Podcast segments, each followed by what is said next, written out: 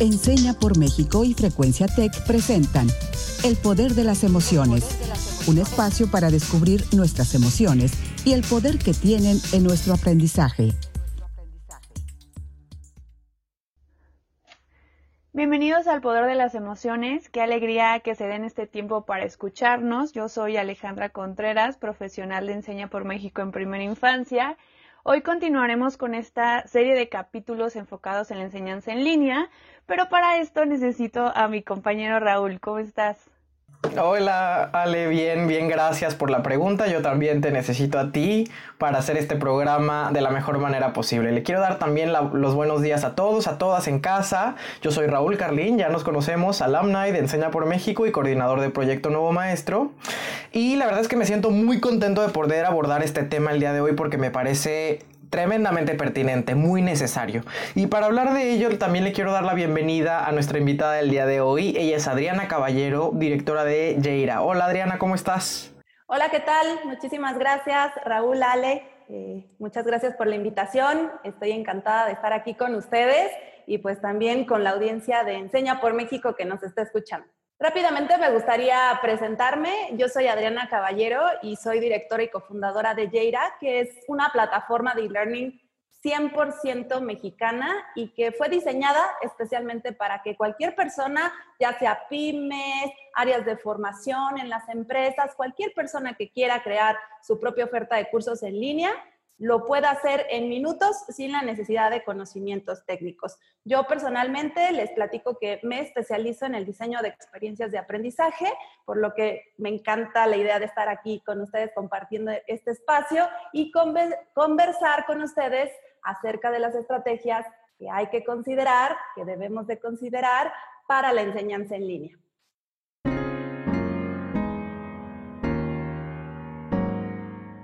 Bueno, para comenzar, Ale, Raúl, me gustaría preguntarles a ustedes, ¿qué consideran que hoy en día está fallando o haciendo falta, por lo cual la educación en línea está siendo un gran reto para la adopción, tanto en escuelas públicas como privadas? Porque déjenme decirles una cosa, que aunque podemos pensar que las escuelas o universidades privadas podrían tener mayores recursos o infraestructura tecnológica, en la mayoría de los casos, lamentablemente, no está generando resultados positivos o experiencias positivas para nuestro, nuestros estudiantes, ¿no? Inclusive hay algunos estudios recientes que indican que todo el mundo ya quiere regresar a la presencialidad y eso finalmente es un termómetro interesante que debemos de tomar en cuenta para identificar por qué no está generando esa bu- buena experiencia en el aprendizaje, ¿no? Con todo este uso de las tecnologías que sin lugar a dudas pues puede ser muy benéfico, pero ahí está sucediendo algo. ¿Ustedes qué piensan? En estas semanas he podido darme cuenta que no se está contextualizando la información y que llega a las comunidades de una forma algo rara. Incluso me encontré con varias páginas de Facebook en donde se están subiendo planeaciones completas de lunes a viernes para preescolar, ya con la descripción del campo formativo, actividades, hasta preguntas para realizar a los niños.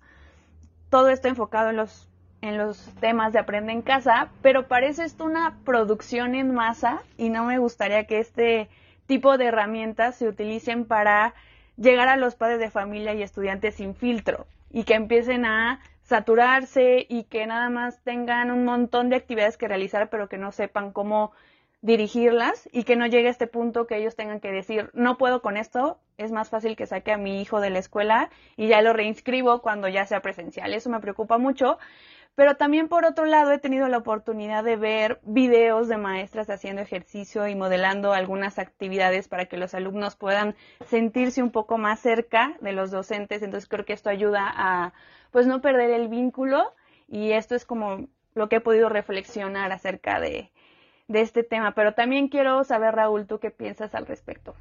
Pues la verdad que, para empezar, que es una pregunta muy interesante, porque creo que nos invita a reflexionar este fenómeno que me parece que es multifactorial. O sea, ¿por qué las, la, la enseñanza en línea, digamos, no está dejando, a partir de la premisa de Adriana, una experiencia significativa de aprendizaje?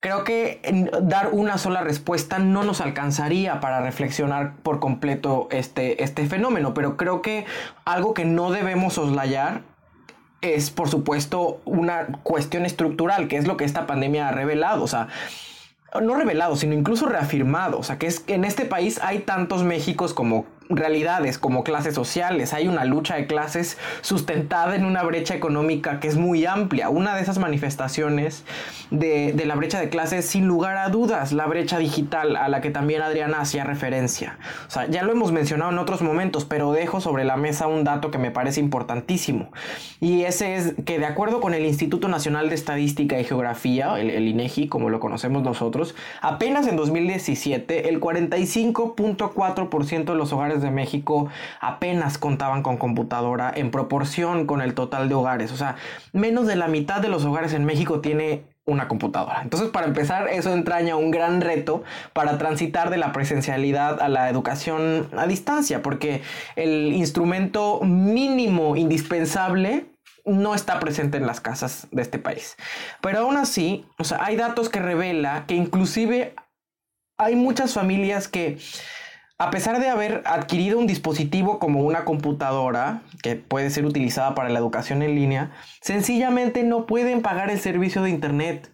Entonces, creo que hay una cuestión, insisto, que es estructural, que tiene que ver con el acceso a lo que necesitamos para vivir una educación virtual.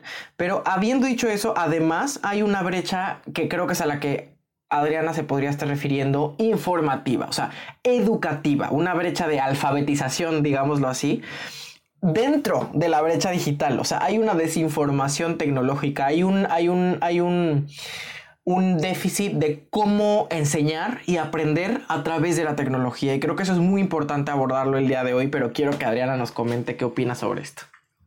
Claro, pues muchísimas gracias por compartirme su perspectiva. Efectivamente, estamos eh, visibilizando grandes retos que tenemos hoy como sociedad, y uno de ellos tiene que ver con la conectividad, eso sin lugar a dudas. Sin embargo, eso siempre ha estado ahí, lo que pasa es que en este momento se ha evidenciado. Eh, ahora bien, ese, esa perspectiva de la infraestructura, de las brechas digitales, es algo que tenemos que atender, que darle prioridad, porque históricamente lo hemos venido dejando atrás, no le hemos querido dar la importancia eh, a este aspecto. Uh, por ejemplo, la profesionalización de los docentes, la capacitación, es muy importante, pero también a nivel eh, estructural, como tú decías, Raúl, aquí todos jugamos en el aspecto educativo, los padres de familia, los docentes, por supuesto, las instituciones, el gobierno e inclusive las empresas. Entonces, todos tenemos un rol en, esto, en este sector, por lo tanto, no podemos cargarlo específicamente al docente, que también eso es algo que está, está pasando. Pero yo les quiero platicar algo muy importante, que es prácticamente lo que nos está Eh, afectando hoy en día en esta experiencia de aprendizaje. La estrategia de e-learning. En general, las escuelas, universidades e inclusive las empresas que han optado por la educación en línea o la capacitación en línea se han preocupado por qué tecnología utilizar. Inclu- digamos que a partir de que ya tenemos infraestructura, la conectividad, Eh, estamos considerando, bueno, qué equipo de cómputo, qué software, qué plataforma, en fin, estamos pensando en eso. Y por supuesto que es un factor clave, porque si no selecciono bien la tecnología, no voy a generar tampoco una buena experiencia. Sin embargo, eso no resuelve todo. Hay que considerar otros factores. Entonces, lo que quiero hacer es compartirles brevemente los cinco elementos que debemos de considerar en este ecosistema que ya dijimos, que somos padres de familia, las instituciones, gobierno, empresas, todos los que jugamos eh, dentro de este sector educativo, pues cómo eh, debemos de aplicar una estrategia de e-learning. Entonces, para empezar, es muy importante conocer a nuestros usuarios, y que esto aplica para cualquier producto digital. Como aquí estamos hablando de cursos, no le llamamos usuarios, le llamamos estudiantes, ¿vale? Entonces, una vez que conocemos quiénes son, qué necesitan, cuáles son sus objetivos de aprendizaje y cuál es la experiencia que esperan dentro de su proceso formativo, entonces es que podemos definir el modelo y la modalidad de enseñanza, que puede ser mixto. Es decir, que tiene una componente presencial y otra en línea, o bien cien por ciento en línea.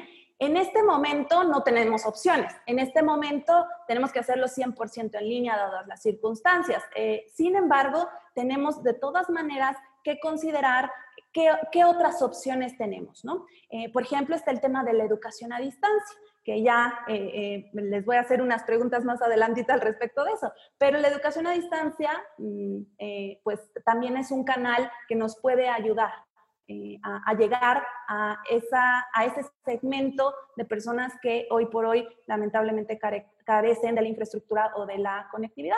Después debemos de considerar al personal, a las personas que van a tener diferentes habilidades para construir ese modelo en línea. No lo puede hacer una sola persona, o si una institución históricamente fue presencial, va a ser muy difícil que se mueva a en línea sin el apoyo de expertos en esta materia, ¿no? Entonces necesitamos armar esa in- infraestructura.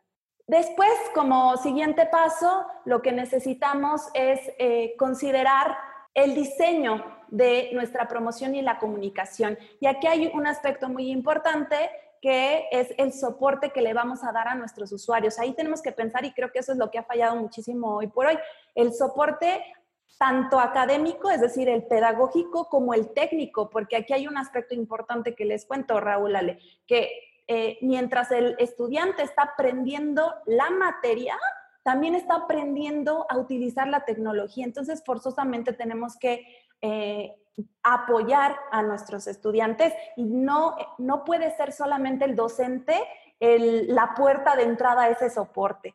Tenemos que considerar toda la infraestructura desde todos los, los ámbitos. Más adelante, digamos como el siguiente paso, es que seleccionamos la tecnología ideal, pero fíjense cómo primero desarrollé toda esa estrategia, conocí a mis usuarios, pensé en el contexto, hay que tener mucha empatía hoy por hoy también en ese aspecto, y después es que vemos qué tecnología es la que nos va a funcionar. Bueno, y es que no podemos implementar nada que tenga que ver con tecnología si no sabemos cuál es el contexto y las necesidades de nuestros estudiantes. Y finalmente, y ya como último paso, también necesitamos considerar el seguimiento de ese modelo educativo en línea. Tener control, y esto nos vamos a apoyar de la tecnología, un control eh, que nos genere también datos para tomar decisiones e ir evolucionando esa oferta. Eh, eso no los van a decir nuestros propios estudiantes, ¿no? Por cuál, por cuál medio quieren ser contactados, cuáles son las brechas a los que nos estamos enfrentando, porque como tú dices, Raúl, pues México son muchos Méxicos, entonces no tenemos una fórmula eh, única para atender la educación en línea en nuestro país. Entonces, solamente de esa manera es que vamos a poder crear una experiencia de aprendizaje exitosa en línea. Definitivamente hay muchas cosas que no sabemos de este tema, no, por lo menos yo no sabía todos los procesos que implicaba la enseñanza en línea o cómo se utilizan muchas herramientas, y creo que es un proceso que están viviendo, como bien dicen, los papás, los docentes y los estudiantes al mismo tiempo, y por este mismo desconocimiento hay muchos mitos alrededor de, de este tema, y es por eso que los invito a una de nuestras secciones favoritas que se llama Desbloqueando Mitos. Desbloqueando mitos.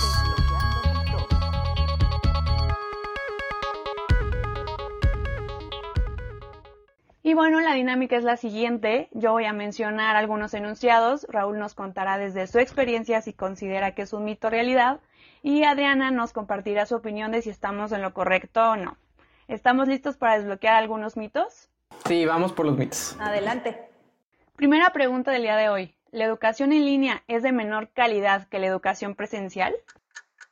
No, yo creo que es, es un mito, es el primer mito de nuestro programa, y creo que lo he mencionado también anteriormente. O sea, más allá de si estamos en, eh, encerrados en las cuatro paredes de un aula o en las cuatro aristas de una pantalla, eh, más allá, digamos, del canal a través del cual sucede el acontecimiento de la, de la educación, eh, la calidad de la educación no se va a deber al canal, sino precisamente al contenido, a las formas, al proceso, a la atención que le pongamos al proceso de la creación de aprendizaje. Y por eso creo que esto es un mito. No necesariamente la educación en línea es de menor o mayor calidad que la educación pre- eh, presencial. Pero quiero saber qué opina Adriana sobre esto. Pues es correcto, Raúl, y gracias, Ale, por la pregunta. Es un mito porque, para empezar, son canales distintos para la transmisión del conocimiento. Por lo tanto, requieren de estrategias distintas. Lo que falla es justamente lo que les platicaba anteriormente, la estrategia que se implementa. Inclusive podemos hoy en día cuestionar mucho más la poca efectividad de la educación presencial, pero ese no es el punto ahora. Lo que debemos más bien de tomar en cuenta es que la educación en línea es un nuevo paradigma educativo y lo que hemos vivido en estos tiempos de la pandemia no es e-learning, no le podemos llamar educación en línea. Es el mismo modelo presencial, pero está implementando herramientas digitales. Entonces, eso realmente es lo que no está funcionando. No hay una estrategia y no hay un cambio de paradigma. Existe mucha preocupación por parte de padres de familia en esta nueva modalidad en la que sus hijos tienen que aprender, y por eso quiero hacerles la siguiente pregunta. ¿Durante el proceso e-learning el estudiante está solo y aislado? Voy a contestar con una provocación porque me parece que esto puede ser un mito y una realidad. De nuevo, no por, la, por, por, por las condiciones del e-learning, o sea, las circunstancias del e-learning o el espacio físico del e-learning. ¿Y por qué voy a contestar por, con una provocación? Porque creo que incluso eh, en la escuela presencial hay muchos y muchas estudiantes que están solas y aisladas. Entonces... Eh, Creo que más bien importa, incluyendo eh, el e-learning, cuáles son las condiciones que como docentes, como interlocutores, estamos generando para la creación de, de aprendizaje. Si, eso, si son condiciones interactivas que propician las relaciones sociales, pues esta pregunta va a ser un mito. Si tan solo transitamos, y creo que es a lo que se refería Adriana recientemente, los peores vicios de la escuela presencial al e-learning, pues esto será una realidad, porque estaremos incentivando eh, que nuestros y nuestras estudiantes se asuman a sí mismos como una isla. Por eso creo que importa mucho que tanto en la escuela presencial como en la virtual y en el e-learning eh, pongamos mucha atención a eso, a que los estudiantes interactúen, se den cuenta que forman parte de un colectivo, de una comunidad. Pues bueno, ciertamente esta es una percepción, eh, Raúl, Ale, porque la realidad es que falta la estrategia, nuevamente lo digo, eh, porque no se están implementando los canales correctos de comunicación. Pero vamos a reflexionar un poquito, las tecnologías están ahí, las utilizamos diariamente, utilizamos las redes sociales y la mensajería instantánea como WhatsApp, y nos sentimos cerca de nuestros seres queridos, amigos, colegas. Entonces, mi pregunta es, ¿por qué en la educación en línea no es así?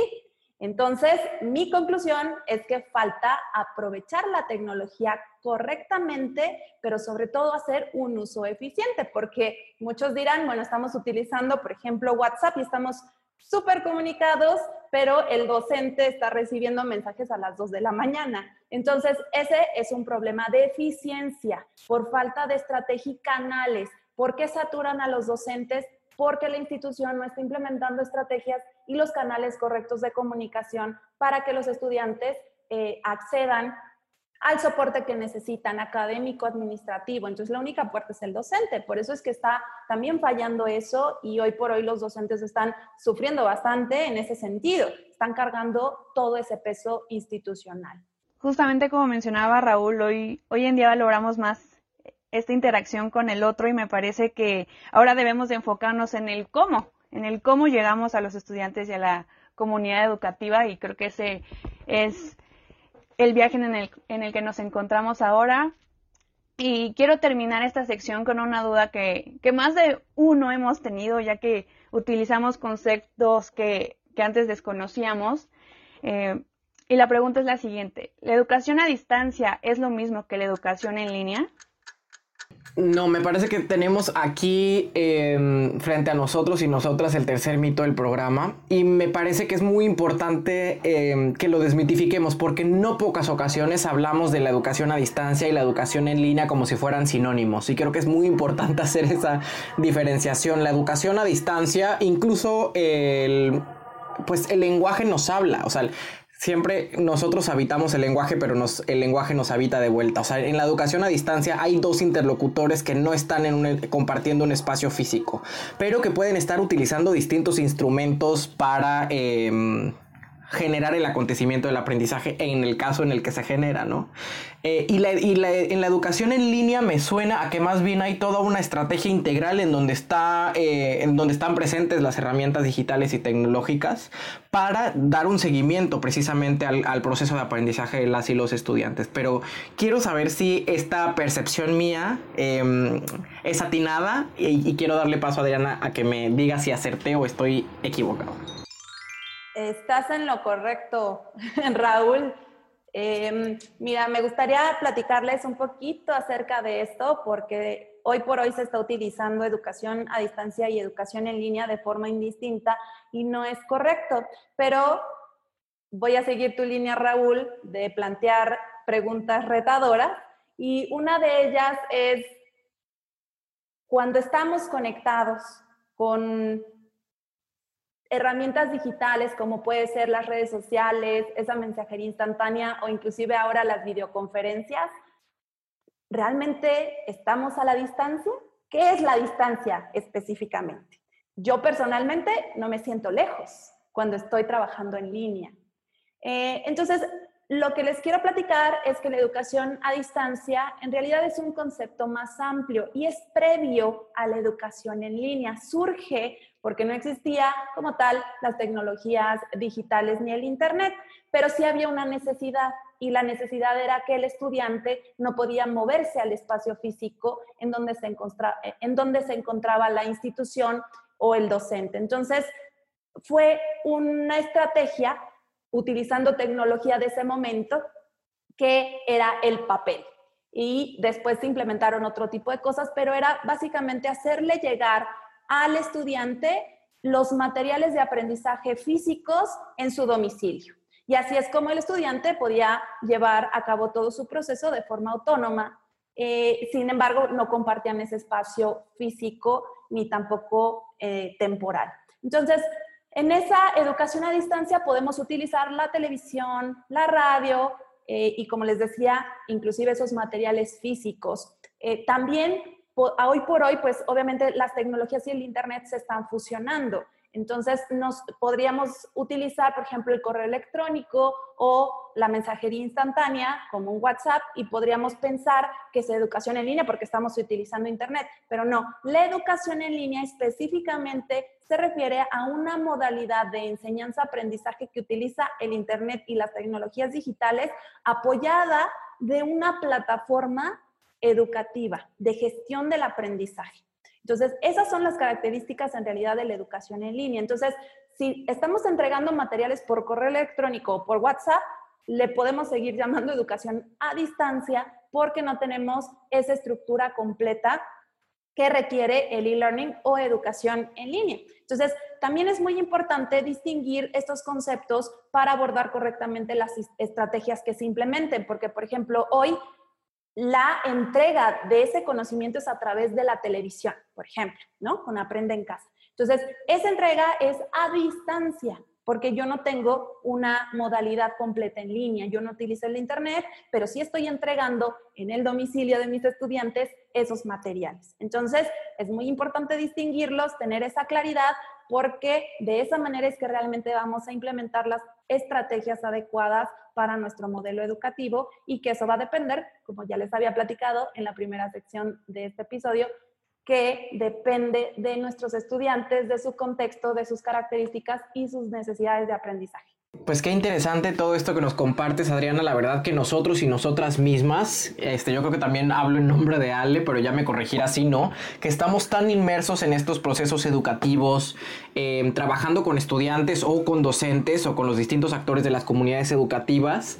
Pues esta pandemia nos llegó de sorpresa. Estábamos acostumbrados al ambiente presencial, por supuesto, y esta tra- este proceso de transición nos ha, eh, en ocasiones, orillado a quizá caer la tentación de simplemente trabajar a distancia y pensar que con eso estamos haciendo e-learning o educación en línea. Y creo que es muy importante un poco primero ver dónde estamos parados, o sea, qué podemos hacer con lo que tenemos, pero también cuál es nuestra aspiración y realmente in- comenzar a caminar hacia allá, que creo que la educación eh, eh, en línea es deseable para todos y para todos. O sea, pensar en una plataforma, en una, en una visión mucho más integral de cómo estamos ofreciendo educación eh, con herramientas tecnológicas. Creo que todavía no estamos ahí, pero qué bueno que hay personas e instituciones como tú y como de la cual, de la, de la cual formas parte, para que nos... Nos, nos ayudes a pensar mejor cómo, cómo, cómo entrarle a este tema. Y la verdad que el día de hoy desbloqueo que precisamente hay que intentar movernos tan rápido como lo hace la realidad, ¿no? Insisto que esto nos llegó de golpe, y de golpe creo que tenemos que avanzar, creo que tenemos que estar a la altura de los cambios del, que, que suceden en el mundo.